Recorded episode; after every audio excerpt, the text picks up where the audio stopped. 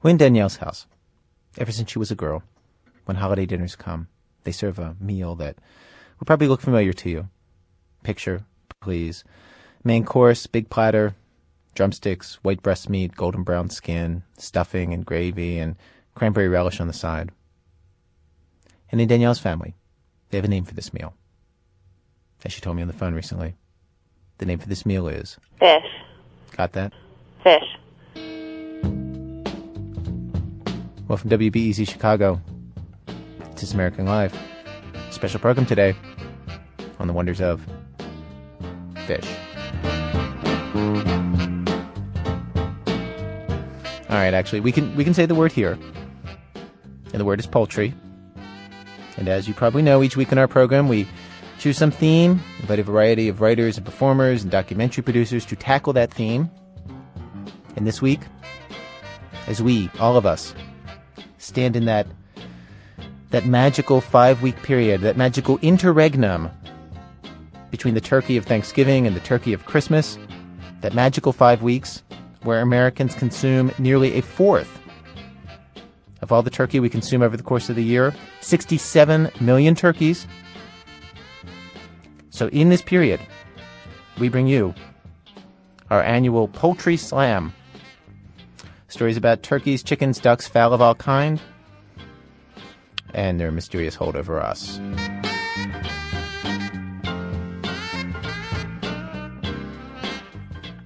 Well, Glass. Coming up in this hour, Act 1, Ducky. Act 2, Turkey. Act 3, Writer David Sedaris. Act 4, South African chicken blood. And of course, of course, what poultry positive program would be complete without chicken? Yes, indeed. In the late 1960s, the winged warrior Chicken Man struck terror in the hearts of evildoers on radios all across our great nation. And today, we are pleased to bring you the first new episode of Chicken Man since 1969. This is one of those things, if you have heard Chicken Man, this needs no introduction. If you haven't, you are in for a big, big treat, big radio treat. It's later in the show. Stay with us.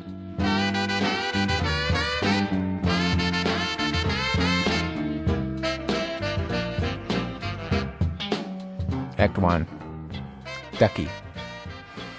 So, in Danielle's family, the power of poultry is so great in their lives that when they serve chicken or turkey, they call it Fish. That's right. And they call it that for a reason. And the reason has to do with a stuffed hand puppet called Ducky. Now, Danielle is nearly 30 years old. Her sister Ashley is two years younger. And Ducky has been in the family since they were children. Well, um, he was a Christmas present when Ashley was about eight and I was about ten. And when he first arrived, he was really fluffy, and he was this beautiful, fluffy white duck, and he had a cape on and black kind of villain slash hero goggles. Right. He lost he lost the the outfit pretty quickly, and he went naked. And um, and then he became Ashley's vehicle for torturing me.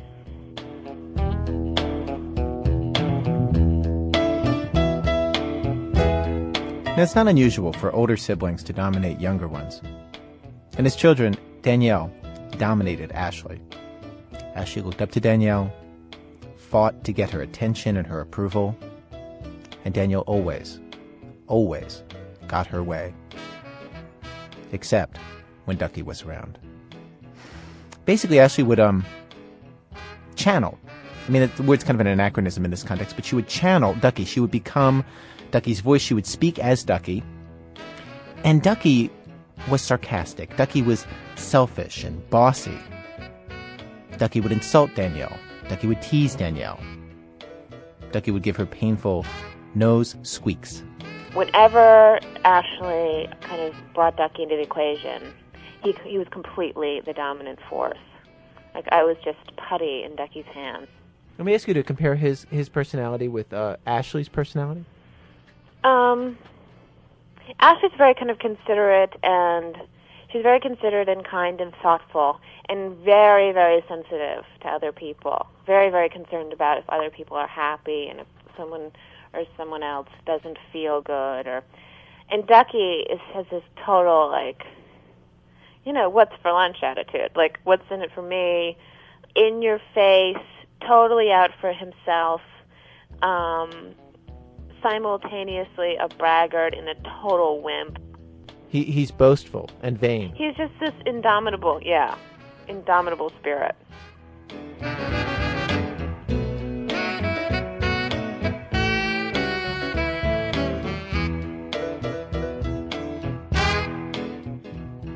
Well, 19 years after Ducky arrived in the Mattoon household, the fluffy whiteness is long gone. Fluffy, in fact, is not a word you would really use to describe Ducky. Nor is two-eyed, if I remember correctly. His physical, like what he looks like physical is kind of just, he's like a slightly pathetic looking gray, tattered thing. Very tattered. Very, very tattered. But then the fact that his his brain, like you know, what's coming out of his mouth, completely is in complete denial about who he actually is. is I don't know. There's just something really, really great about that, He- and he- really, you ca you have to love you love him for it.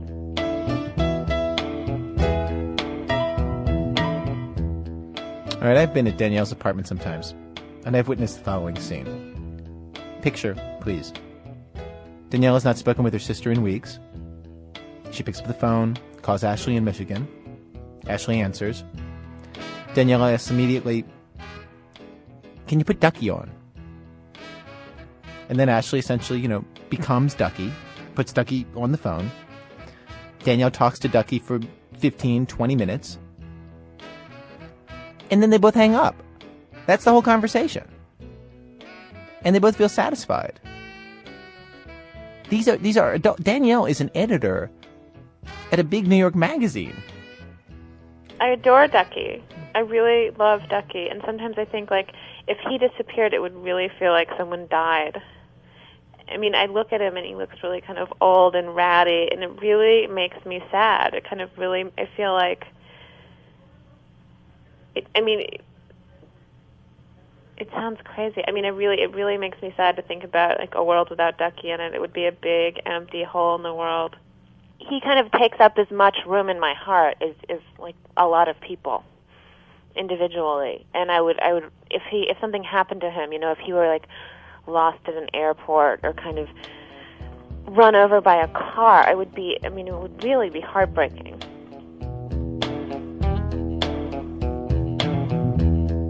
So I hope it's um becoming clear why, if you eat dinner in the home of Danielle's family, if they're serving some kind of poultry, you know, chicken or turkey, if you ask anybody in the family what's for dinner, they'll tell you. Fish Right. And and, and, and and the rationale for that is is what? freaks Ducky out. It freaks him out though because he you don't like him to know that that perhaps some birds are, are in fact eaten. I think he knows. I think he's in denial about it. He's in denial about most things. He's in denial about the fact that he's totally like weak and tiny and dirty.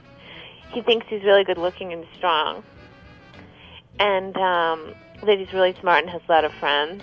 Right. Um, he's in denial about the fact that he's actually stuffed, which he is.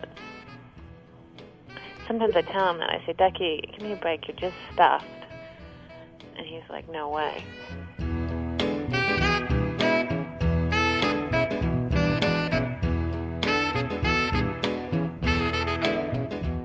Now I thought I would try to book Ducky to come on the radio for this program. So I contacted Danielle's sister Ashley and asked her, you know, could Ducky come on the air? I received an answer back, not by phone, but by electronic mail, that for Ducky to appear, I'd have to first go through someone named Yona Liu, who I could reach through Danielle and Ashley's mother. And when I talked to Danielle, I, I asked her about this. I've been informed that the only way that I can reach him is by calling your mom and speaking to Yona Lu. Do I have that name right? Yonalu, yeah. Yona Is that, Lu. I think that's she's acting as his agent. Yona Lu is She's a hedgehog. Anything special that I should say to Yona Lu to to make this happen? Well, she I mean, I don't know. She's a pretty. She she drives a pretty hard bargain. Hello? Hey, Mrs. Mattoon. Yes. It's Ira Glass. Hi, Ira Glass. Mrs. Mattoon, here, here's here's why I called you. I, I want to do a little uh, story on the radio about Ducky. And- Ducky. Ducky, and um and I contacted your daughter Ashley, and she said that for me to uh, book Ducky onto my radio show, I was going to first need to contact Yona Lou, Yeah. yeah, you would need to do that. and that I needed to do that through you. Yeah. Who is Yona Lou? Yona Lou is um she's kind of a uh, uh, she's a hedgehog. She she's basically taken charge of Ducky's financial affairs and I I presume this has something to do with money. Well, I, I don't know actually. I mean, I, we That's probably why she said to contact Yona Lou. Well, so what do I do now?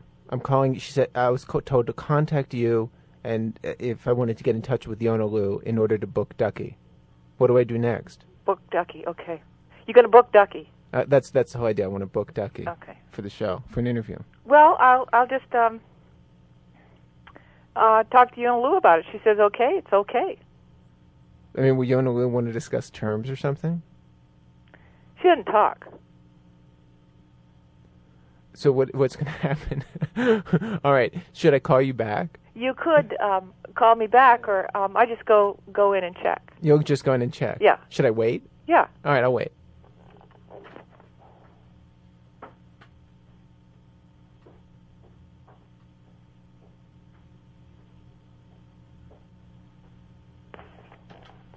Ira, Yeah. this is just radio, Yeah. not TV, It's just radio. and um, nobody's going to get to be on TV. no, no one's going to be on TV. No, it's strictly radio. Okay, Yona Lou doesn't care what happens then. What if it were TV? I think she'd want to be on too, even though she doesn't. I mean, radio doesn't do, do much for her. She doesn't talk.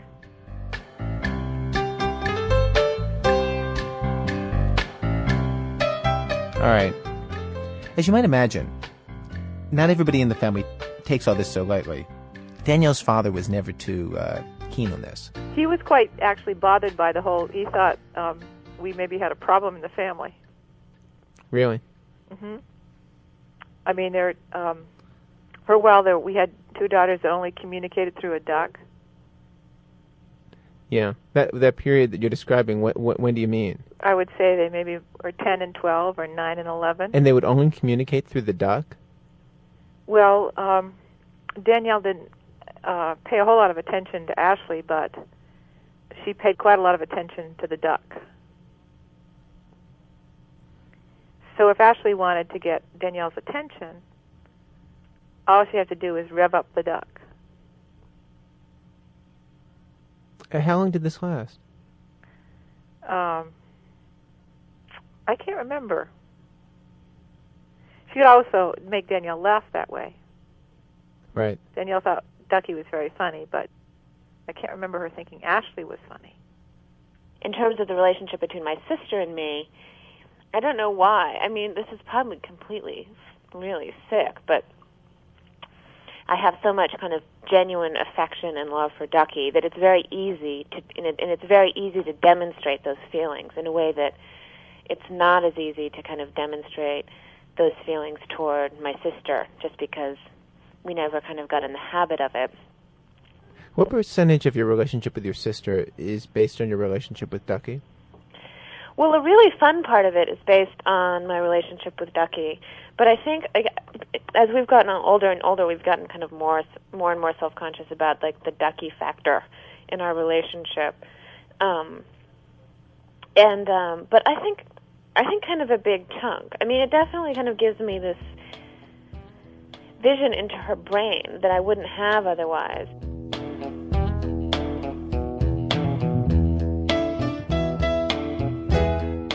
Well, I did finally snag an interview with Ducky. You know, big, big network radio program that we are, we could we could pull off this coup. Snag for you this this interview with an imaginary hand puppet. Anyway, I did I did uh, make this happen by calling Ashley. Is is Ducky still up for this? Yeah, he just got back from a party though. He just got back from a party. Yeah, he was at a happy hour thing on um, where, uh, with a lot of like college students. Did- he's not in college, but he's in the band, so a lot of his friends go to this happy hour on Friday night. All right, uh, well, c- could you get him? Uh, sure. He's upstairs. Just a sec. Okay. Here he is. Hey, Ducky. Yeah. Hey, Ira, how are you doing? I'm just fine. Long time no see. long time no see. Yeah. Back, back at you. And and wel- welcome to our little radio program. So what's going here? You got a whole bunch of celebrities on tonight? Well, we actually have a, a number of different people. Uh, What about people like Tom Cruise? They're just like Tom Cruise. yes. Okay. Yeah. Now, Ducky, I, I was talking to uh, Danielle for, for our radio program and had her come on and talk about you a little bit. And one of the things that she said was that when uh, she was younger, in order to discipline her, if she was doing something that you didn't like, you could pretty much control her with something called nose squeaks. Yeah. 'Cause she has this kind of, it's a prominent note, you know what I mean? It kind of sticks out and you just want to squeak it. You know, like over Thanksgiving, we were watching the Muppet Show, Yeah. and Miss Piggy was on. And she reminded me a lot of Neely. Of Danielle. Mm-hmm. Mm-hmm. Yeah. And Kermit told Miss Piggy, move the pork. Mm-hmm. And so I was telling Neely to move the pork all week. And would she move? Yeah, she would. Now, if Ashley would tell her, would, if Ashley would sit down on the couch and say to Danielle, "Move the pork," what would the effect of that be? Um, kind of, you know, you know, Neely. You know how she looks at you when she doesn't approve of something you say or do. Mm-hmm. She gets this kind of ice cold stare, Mm-hmm. and she gives you this sidelong glance that makes you kind of feel like you're about the size of a pea. Yeah. That's what she does. Is there anything about the life of a of a duck that, that perhaps you could tell our radio audience that that we might not know? You know, that I'm sure that, that you know much more about it than we do. No, not really. I'm kind of an unusual duck. I'm not really in touch with the whole duck scene. You You're know not in touch with the whole scene, yeah. When I had time, I used to migrate once in a while, because I had some friends who were ducks, and I try to like keep in touch with them. But lately, I've just started spending more time with people and doing my own thing, and I just don't have time to do those kind of like duck things anymore. I just wanted more of my life than that.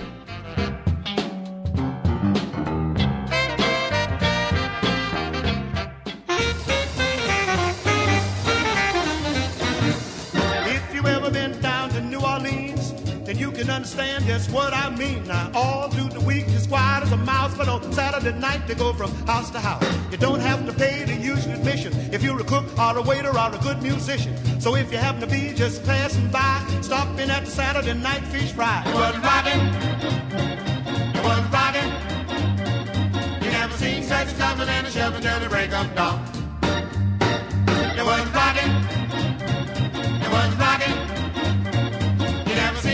Coming and a shoving till the break of dawn.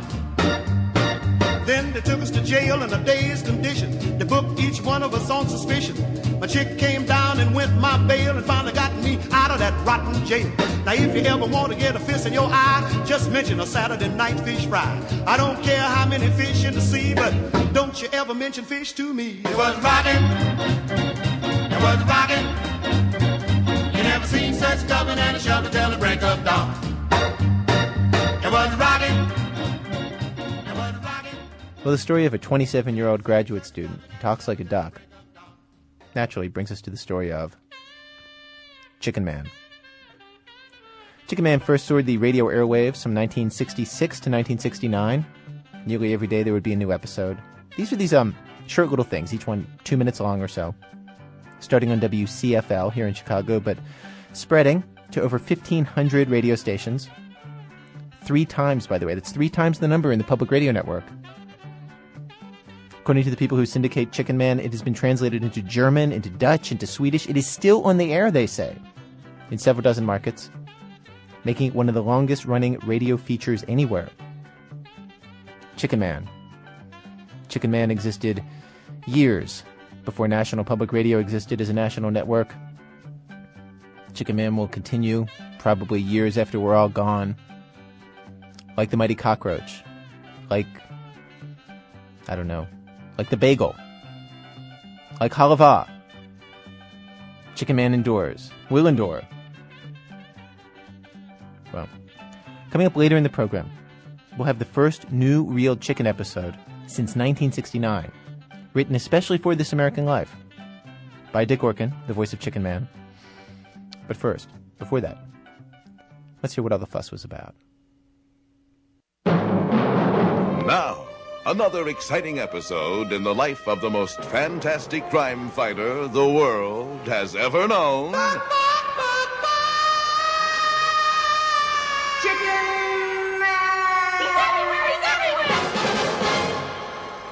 Benton Harbor, employed as a shoe salesman for a large downtown department store, spends his weekends, his only two days off, striking terror into the hearts of criminals everywhere as the white winged warrior called Chicken Man. How did it come about that Benton Harbor weekend winged warrior selected the visage of the chicken in his crusade against the forces of evil? Now it can be told. Yes, may I help you? How do you do? I'm looking for a costume. Oh, What did you have in mind? Something that will strike terror into the hearts of criminals everywhere. I see. Well, how about this? Hmm. No, I don't think so. Why not try it on? Very well. Here, I'll help you. Thank you. There you are. Now take a look in the mirror. Hmm. Not bad. I wonder if you would permit me to conduct a quick experiment outside this store. Certainly.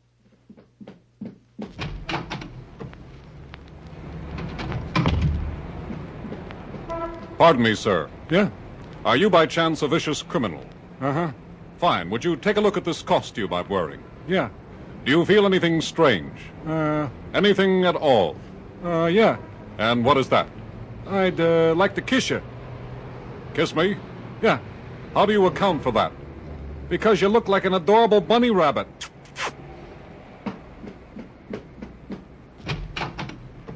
Well, how did it go? What else do you have? A teddy bear and a chicken. A teddy bear? It'd be cute. Wrap up the chicken, please. Be listening tomorrow for another exciting episode in the life of the most fantastic crime fighter the world has ever known. Chicken! He's everywhere! He's everywhere! I love these. You want to hear another? We we have time for another. You want to hear another? The thing I love is that how completely um low key the performances are. It's like they're not even trying. It's a complete aesthetic. All right, let's let, let's hear one more before we continue with the next act. Now, another exciting episode in the life of the most fantastic crime fighter the world has ever known.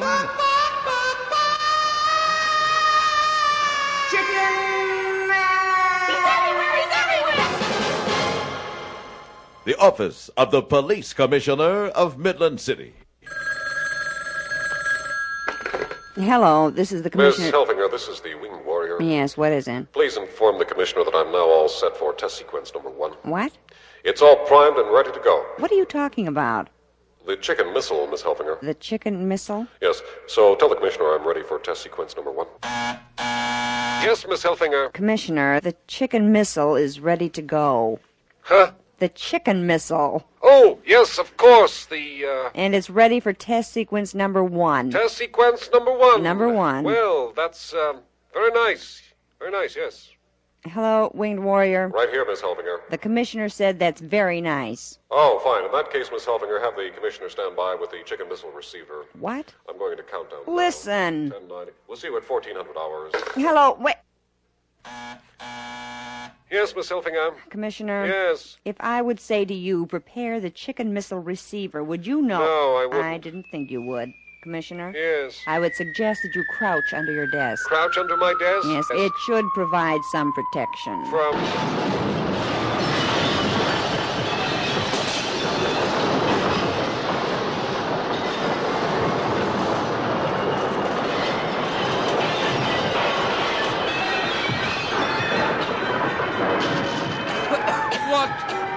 Chicken missile.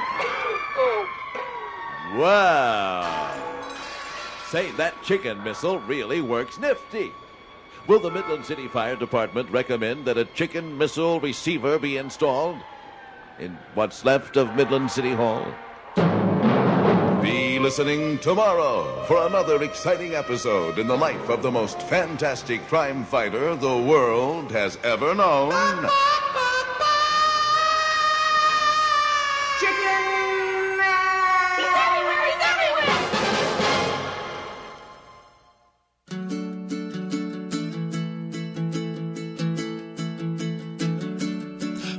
Eggman? Don't you know I'm hungry?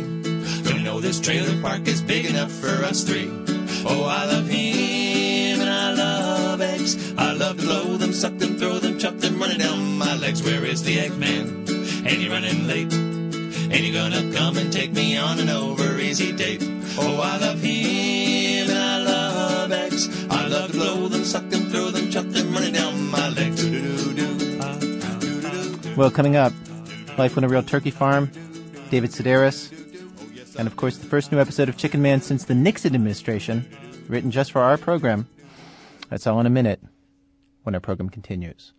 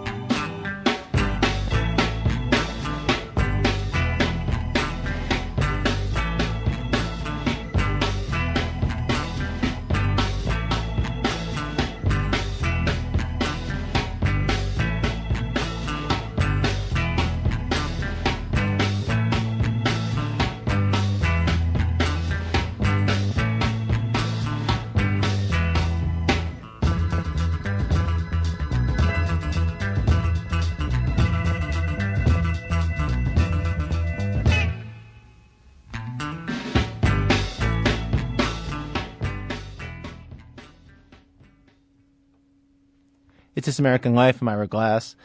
Each week on our program, of course, we choose a topic, bring you documentaries, short fiction, found tape, anything we can think of on that theme. Today, with the turkey of Thanksgiving just behind us, the turkey of Christmas ahead of us, we're in that turkey sandwich part of the year, you know, and we we are in the middle of it. We are we are at the center of that sandwich. And in honor of that, we're holding our annual poultry slam here in This American Life. This next story is from Julie Showalter, who grew up on a turkey farm in Missouri. The day before the night 3,000 turkeys died, we moved 13,000 turkeys to the range. This requires some explanation. Turkeys spend their first 16 weeks in a heated brooder house. Then they are put outside to range in fenced enclosures. Usually, men in trucks come and take them to the range at night. This time, Daddy decided we'd herd them ourselves.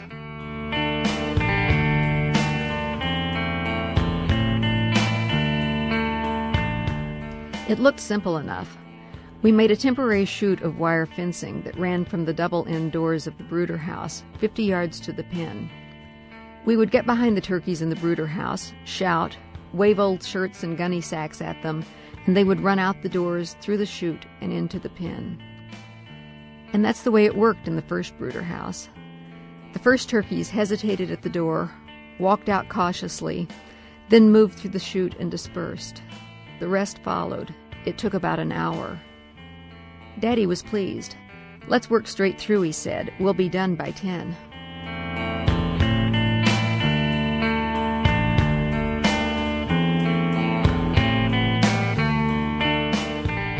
By the time turkeys have been in a brooder house for 16 weeks, the air is filled with ammonia, feather particles, and dust. The stench is overwhelming. After an hour in the brooder house, your lungs hurt for a day. You can contract disabling lung diseases from working only a week in a poultry house. Tiny barbed pieces of feather dig into the tissue of your lung and never let go. But we didn't know that then. We moved the temporary fence to the doors of the second brooder house. When we threw open the doors at the end of the second house, it was nine in the morning. The sun streamed in the open doors on turkeys that had never seen direct sunlight. The one thing you can count on with turkeys is that you never know how they are going to react. I've seen turkeys clamber against a fence trying to get into a range fire. I've seen them rush toward a screaming child trying to kill it, and I've seen them run from a screaming child, spooked and terrified. These turkeys didn't want to go into the sun. As we pushed from behind, they compacted. It was like an old adventure movie where the walls are closing in, but there was no wall at the end, only a patch of sunlight which the turkeys would not touch. We yelled louder, waved our cloths, kicked at the ones in the rear. Finally, Daddy walked through the solid carpet of turkeys to break the logjam at the front. He stood at the edge of the sunlight, lifting the turkeys three or four at a time with his feet, stirring them with his legs, forcing them into the sun. Suddenly, they broke free. As stubbornly as they had refused to go into the light, they now rushed toward it.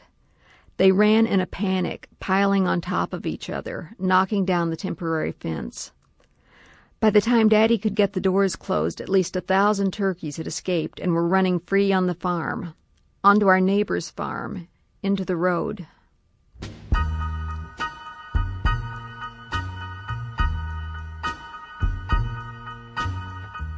We didn't own the turkeys.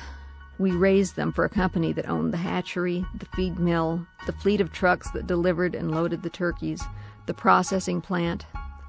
We got a portion of the profits, if there were profits. With a thousand turkeys gone, there would be no profits on this flock. Sixteen weeks of Daddy working 14 hour days, of my sisters and me working alongside him any time we weren't in school, all for no pay.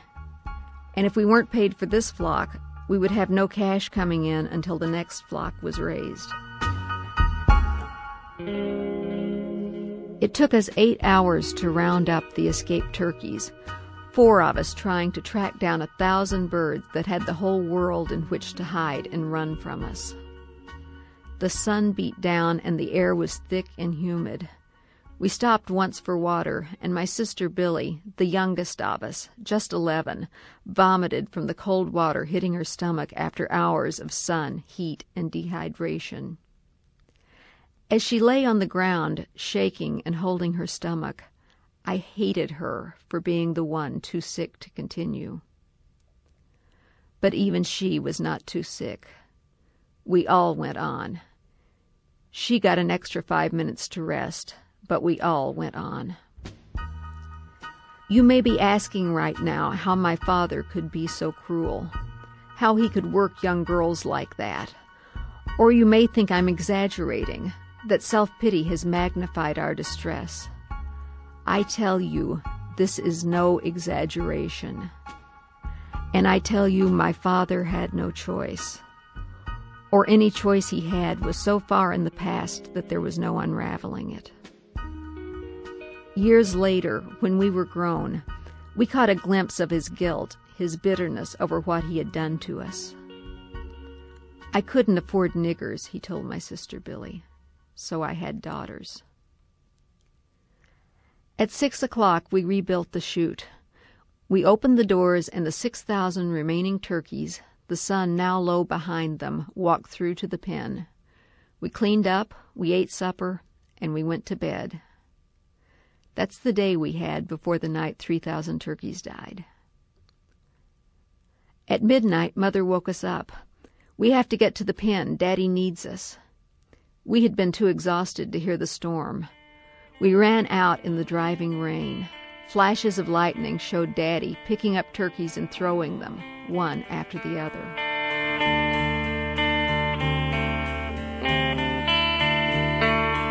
When people learn I grew up on a turkey farm, they invariably ask, Is it true? Are they really so stupid that they open their mouths in the rain, look up at the sky, and drown? The answer is yes. Some of them do that. They are that stupid. But that's not how 3,000 die in one night. They die because they are scared and they huddle together in their fear. They climb on top of each other, trying to get close, to find protection in the massive bodies, and they suffocate. We called it piling.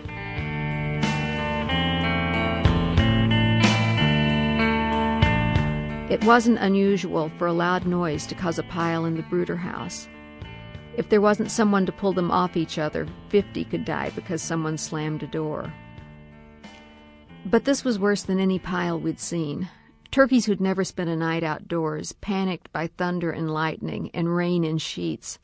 All we could do was pull them out of the pile and throw them away from it. They would run back, still seeking the comfort of the group. After a while, standing in mud, grabbing soaked turkeys, throwing them, grabbing some more, you don't know if the ones you are throwing are dead or alive. You don't care. Maybe we saved some. The next day, the sky was cloudless and the sun bore down on us again. We picked up dead turkeys, throwing them onto the back of a flatbed truck. Daddy drove the truck into a field far from the house. 3,000 dead turkeys sitting in the Missouri sun for two days. The company that owned the turkeys had them insured against acts of God, so we couldn't do anything until the insurance inspector had seen them. He came, a man from town in a white shirt and tie, who held his handkerchief over his face when he got close to the truck. He made no pretense of counting, just stood there gagging.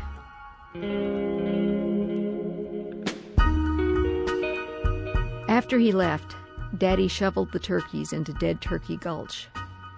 He poured gasoline on them and struck a match. They burned for days.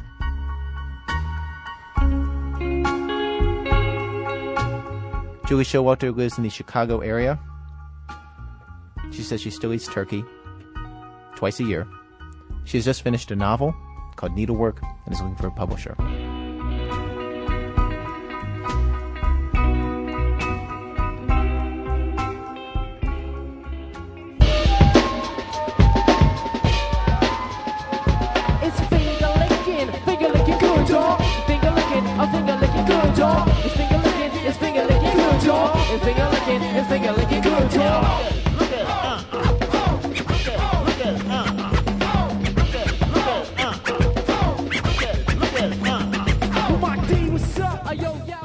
David Sedaris is a commentator on NPR's Morning Edition, the author of the book Barrel Fever and the forthcoming book Naked, and he contributed the following story to our Poultry Slam. It's an excerpt from his diaries. July 19th, 1992. This afternoon at the 26th Street Flea Market, I had one of those experiences that remind me why I shop in the first place. Not shop like grocery shop, but step out into the world, searching for that one thing I cannot name. I passed the usual objects, the grinning mammies offering themselves up as salt and pepper shakers, the coffee table made from dice, another head carved from a coconut.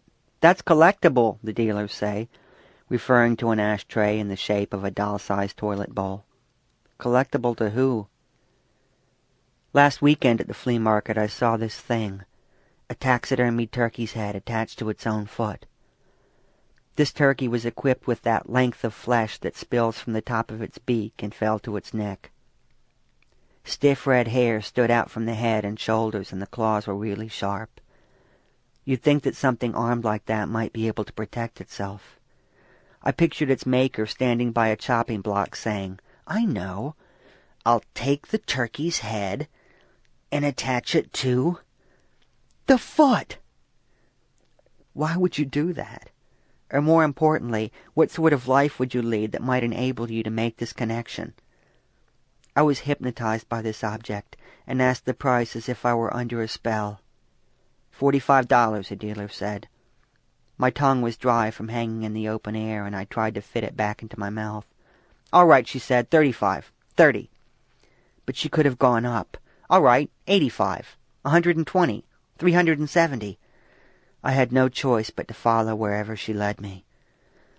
I handed over my wallet in a trance, just gave it to her, thinking she could take the whole thing, the cash, blank checks, library card, whatever, take it all. I stared into the face of this taxidermied turkey's head and nothing else mattered. Tomorrow? What's that? Yesterday doesn't count. My life began the moment I could call this thing my own. On the way home, I felt giddy and confident that I could approach anyone at all and say, I'll give you a hundred, no, five hundred thousand dollars if you can guess what I've got in this paper sack. And I swear that not one of them could have come up with the right answer. I walked home, thirty blocks, looking everyone square in the eye and thinking, sucker. David Sedaris lives in New York City. A stage adaptation of his Santaland Diaries is now at the Atlantic Theater in Manhattan.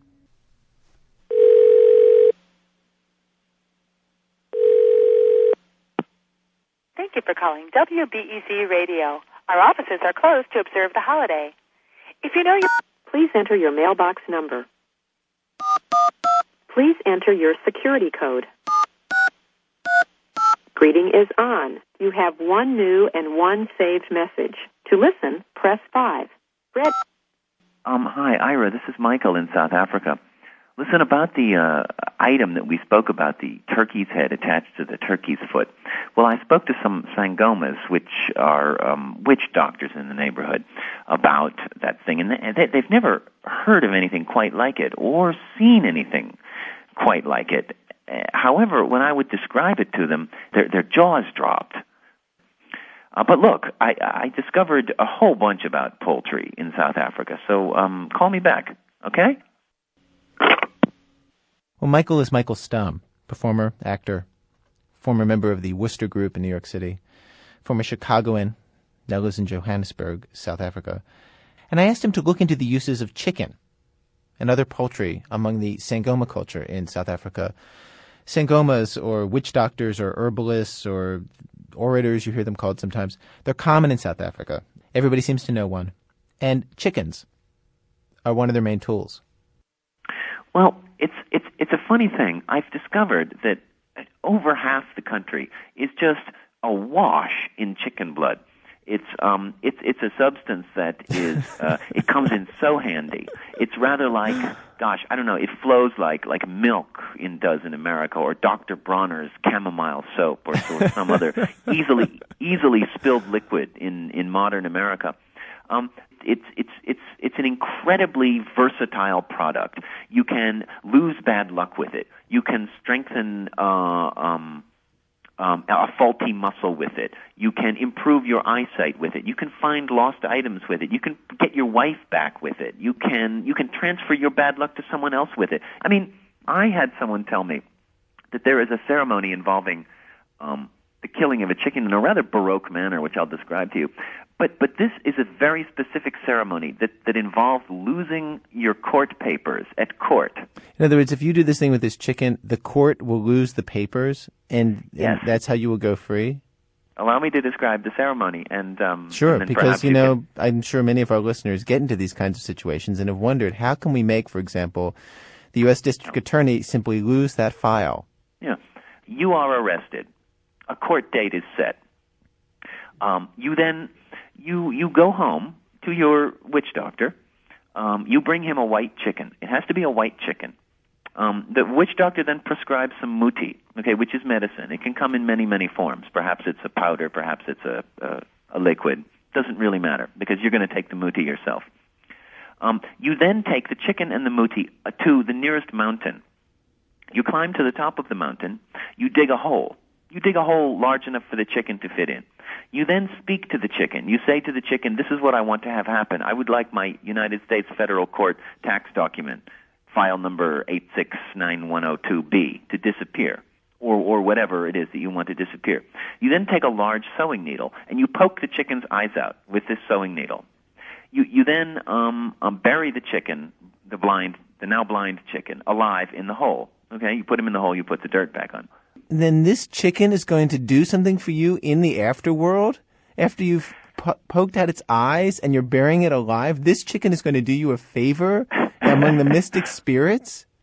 Magic is funny, Ira. What can I say?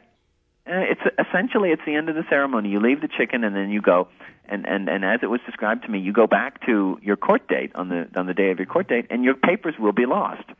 Pe- people will say to you, "You you have no papers. You are free." I this believe how it was described to me. Now, uh, Mr. Stumm, in the interest yeah. of accurate reporting, have you talked to anyone who claims that this worked for them personally? Well, the, the gentleman I spoke to, um, I'm trying to. The, the gentleman I spoke to uh, has heard of this working. He has not actually been arrested himself, and um, caused his papers to disappear in this manner. But but the, apparently there are gangs of chicken rustlers here. Um, you know, not unlike cow, cow, cattle rustling in in um, uh, in the in Western movies. You You're know what I making mean? this cattle up. rustlers. Chicken rustlers. What no, kind of chicken rustlers. I, sw- I swear. I- what listen, kind of dignity is there in that for for a man? Let me just ask you that. You know, like a man rustles some. Yeah, you rustle some cattle and you feel like a man, but you rustle a chicken. I mean, the word rustle doesn't even seem like it's the right word. It's just, you know, it's just too big a word. It's too grand a word. You don't hear the strains of Aaron Copland when the word rustle, you know, Right. comes up next to the word chicken. Hold on for a second. Let me just, let me just, I'm just going to put on some Aaron Copland here right now. I just want you to conjure a scene of the chicken rustlers. Could you just describe Okay. what, how you picture them? All right. The, the music's, the music's going now. Well, I think, you know, as, as I picture chicken rustlers, they probably wait until the sun goes down, and they, and they probably have a sack because if you stick a chicken in a sack, he's uh, he or she is, is, is she is not going to um, make noise. So they probably chuck a bunch of chickens in the sack, as many as they can get away with, until the chickens who are not in the sack start making noise, and then they run away.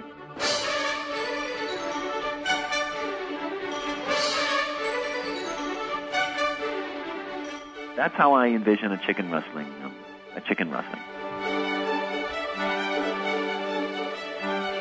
Michael, do do chicken rustlers ever get rustled themselves? I mean, is it like the mafia where it goes back and forth and back and forth in an endless cycle of violence and rustling? Luke, Luca Brasi sleeps with the chickens. I don't know.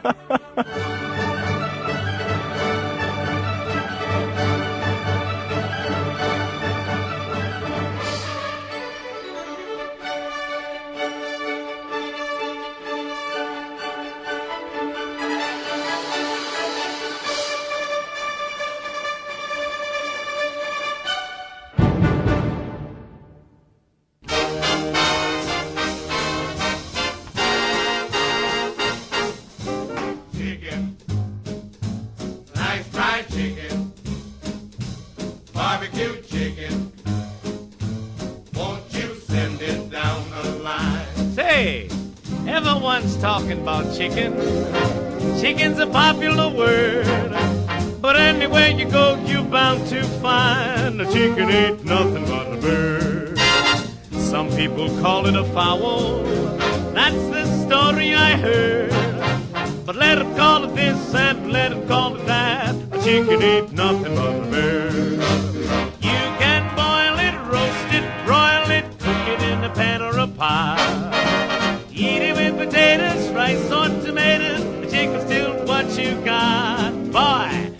was a dish for old Caesar, also King Henry III. But Columbus was smart, said you can't fool me. A chicken ain't nothing but a bird.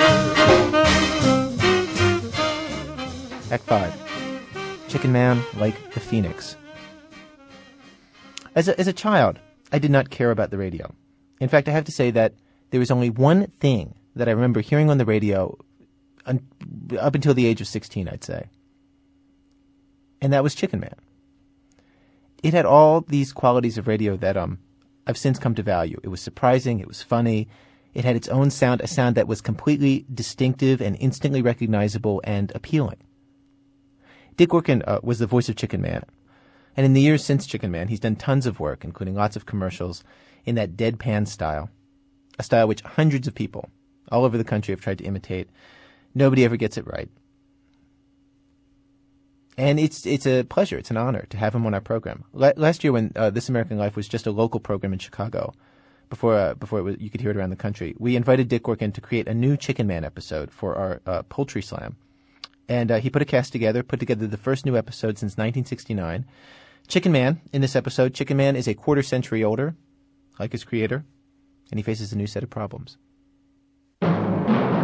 Now, Another exciting episode in the life of the most fantastic crime fighter the world has ever known.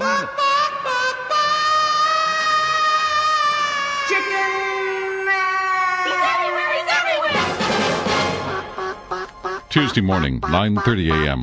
The chicken alarm in my chicken cave goes off 30 minutes late, which makes me late for my annual physical at my doctor, DuPont Chopper. I didn't want to be late since it was my first in 30 years. 9:50 a.m. I get a flat as I pull the chicken coupe out of the chicken garage.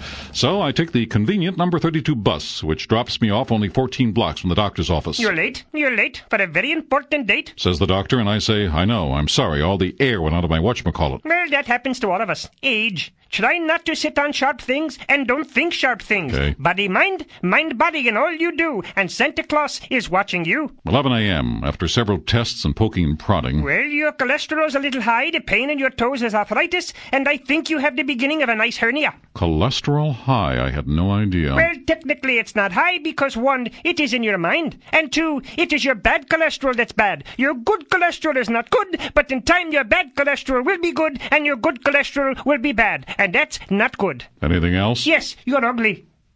Th- that's my chicken mask, the beacon, you know, the feathers. Anybody ever tell you it's ugly? Well, that's the idea. Otherwise, I couldn't strike terror into the hearts of vicious criminals everywhere. Aha.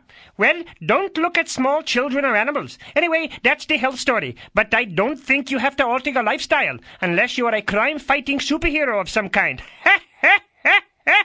Want to buy one of my tapes? 12 noon. I return to the chicken cave, and there in the chicken mirror, ah, I see something horrible. No, not my ugly face, my own mortality. I ask myself why it never stared me in the face before. After all, I've been fighting crime and or evil for over 30 years, pursuing it down streets and alleys and sewers and other picturesque places, and my mortality never came up even once. 1.40 p.m. I go see the police commissioner and share with him the doctor's diagnosis. After all, he is my closest friend, and if I can't tell him the bad news, who can I tell? So I give him a new coloring book I bought for him and tell him my sad news, and he says, Ha ha. This looks like a real neat coloring book. So what do you think, Commissioner? About what? What I just shared with you. Oh, it's a real neat coloring book.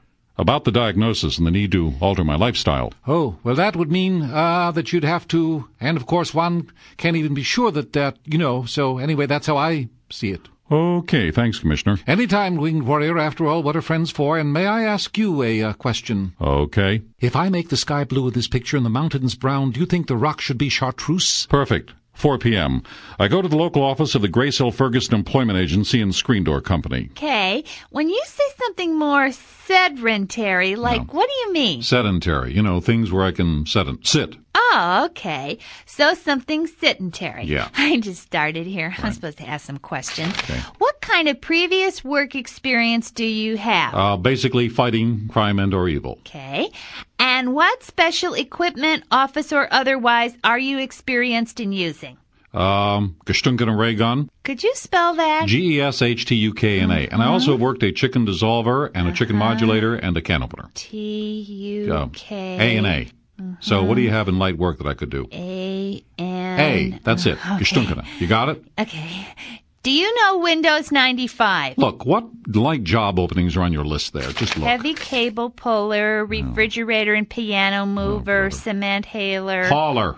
Okay. Big tree Yeah, planter, circus Mi- tent. miss. What? Not holler. Those are all active and heavy things. Anything light I could do. Yes, a negligee model and a delicatessen. I don't wear- Oh, well, scratch that then. Requires previous experience. Oh, here's something really perfect. What's that? A napkin folder in a nouveau Italian Chinese restaurant specializing in pizza and light salads. Takeout available. Mmm, I'm hungry. Wednesday morning, 9:30 a.m. My chicken alarm goes off a half hour late for my geriatric counseling appointment. Tire still flat. So I take the convenient number 18 bus, and that leaves me off only 28 blocks from the counselor's office. I have one word of advice, mister. Get out. Excuse me? Get out. Do you mean from this office? I or- mean, get out. O-U-T. Okay, I'm a few minutes late. What, You're but- 30 years too late. Get out. Oh, you mean get out, not get out. May I suggest a small desert superhero retirement community? You play golf? Not real good, no. Good, you'll fit right in. Neither does Fishwoman or that flying newt. Uh-huh. I sent them there. They love it. F- Fishwoman? Yeah, little scaly, nice personality. Okay. Want to buy one of my tapes? 2 a.m. next morning. I can't sleep and I sip warm milk in the chicken cave. What to do? I'm on the horns of a dilemma. Heavy concrete hauler, fold napkins at a nouveau Italian Chinese restaurant specializing in pizza and light salads, or challenge the fates. 8 a.m. I stand on the roof of Midland City's tallest skyscraper, four dizzy stories high. I hurl a challenge to the fates. This is the Winged Warrior Fates. I shall go on fighting crime and evil. I don't care that my bad cholesterol is bad. Suddenly, a black cloud forms swiftly in the sky, and I hear. Okay, do what you want. We'll try to be there for you, but watch the fatty foods, the cookies, the ice cream, and good luck to you. Wh- who is that? One of the fates. Which one? Frank. Phyllis, Fran, and Fred are in Las Vegas. God bless them. They should only win and be well. Okay, well, fine. I'll I'll just carry on then. Okay, listen, could you change that mask you're wearing now? It's very ugly and could scare kids and small animals. Thank you very much. Right. And at that moment, I knew fate was blind, and I, the famous fowl, would have the last laugh. For you see, I wasn't wearing a mask. Well, what has the winged warrior gotten himself into here? Can he actually stop time by challenging the fates? And is it Frank Fate he's talking to? Or Georgie Jessel? And another thing, doesn't that nouveau Italian Chinese restaurant sound super trendy? Be listening tomorrow for another exciting episode in the life of the most fantastic crime fighter the world has ever known.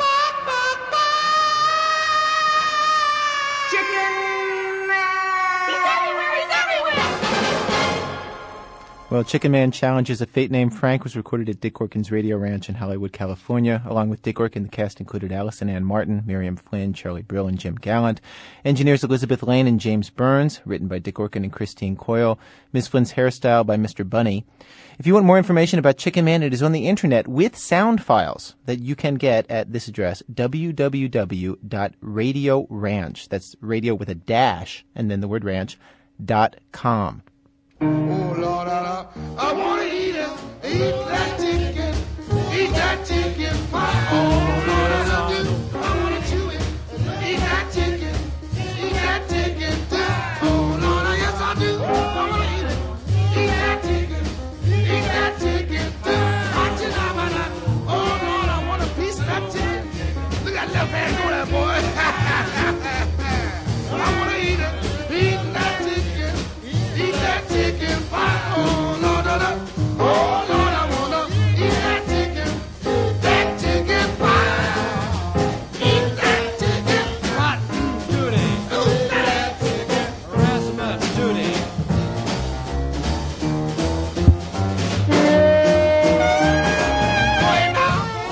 Well, today's program was produced by Nancy Updike, Peter Clowney, Alix Spiegel, Doris Wilbur, and myself. Contributing editors Margy Rochlin, Paul Tough, and Jack Hitt. Thanks today to Steve Cushing and the Blues Before Sunrise Radio Network for music help, to Danny Miller for music help, and to the Mattoon family, Ashley, Lynn, Ducky, Yona Lou, and of course, Danielle. I just kind of want like a real person who's like Ducky, probably. Like I would, I want to go make marry some guy who's like Ducky. And how's that search going? Not well. If you would like to buy a copy of this or any of our This American Life programs, they make a fine stocking stuffer. Christmas is coming up. Don't delay. Call us at WBEZ here in Chicago, 312 832 3380. 312 832 3380. The cost is $10. Funding for this program has been provided by the Corporation for Public Broadcasting, the John D. and Catherine T. MacArthur Foundation, the Elizabeth F. Cheney Foundation, and the listeners of WBEZ Chicago. WBEZ's management oversight by Torey Malatia. I'm Ira Glass. Ira, Hmm. don't make me sound like an idiot, okay? Done. Back next week with more stories of this American life.